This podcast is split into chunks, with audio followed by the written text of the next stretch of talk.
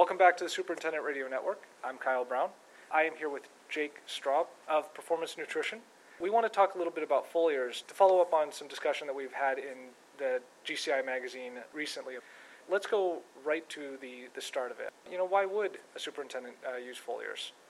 As part of their program, one of the things that they're trying to do is they're trying to take some of the roller coaster ride of nitrogen out of play. Because what happens is as you put down granular fertilizers, you can lose some control. Not all control, but some control, depending on the granular that you use. And heat, humidity, Mother Nature with rainfall can cause that nitrogen to be released. The plant takes it up. If it's on putting greens, suddenly you lose playability. You lose speed on the putting greens. You start to hear a lot of complaints. If it's fairways that you're talking about, all of a sudden you can't get out ahead of them to get them mowed in the morning. You have clippings everywhere. You've got a mess. And I think some guys struggled with that. You know, 2013 was a very wet year in the Mid Atlantic region, especially.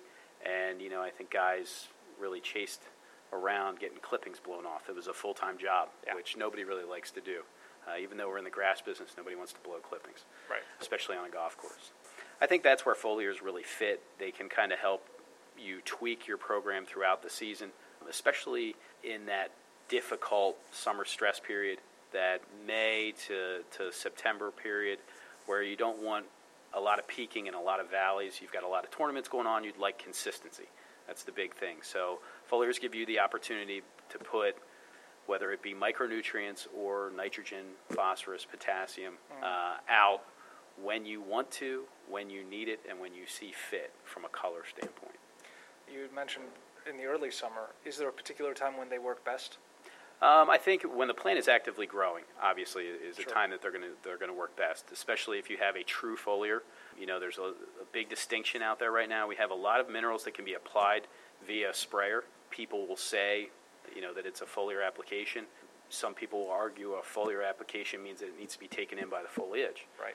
In many cases, some nutrients aren't taken in by the foliage. Huh. They'll be washed off and taken in by the roots, but it was still put down via spray rig. Okay. So, uh, you know, there, there's some distinction there.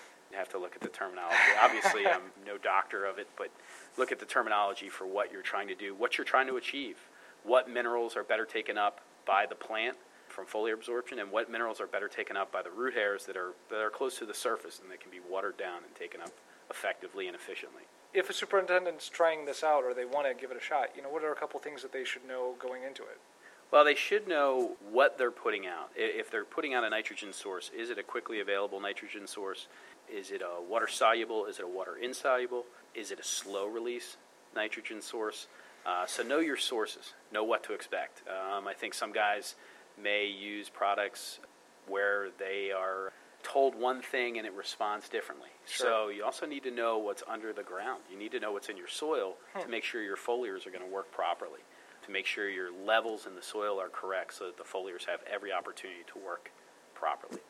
Well, that sounds like great advice, regardless of the product you're using. Yeah. I think uh, this will be very helpful uh, in in getting a little bit more in depth on what foliars can do for turf. So, thanks very much. You bet, Kyle. Thanks.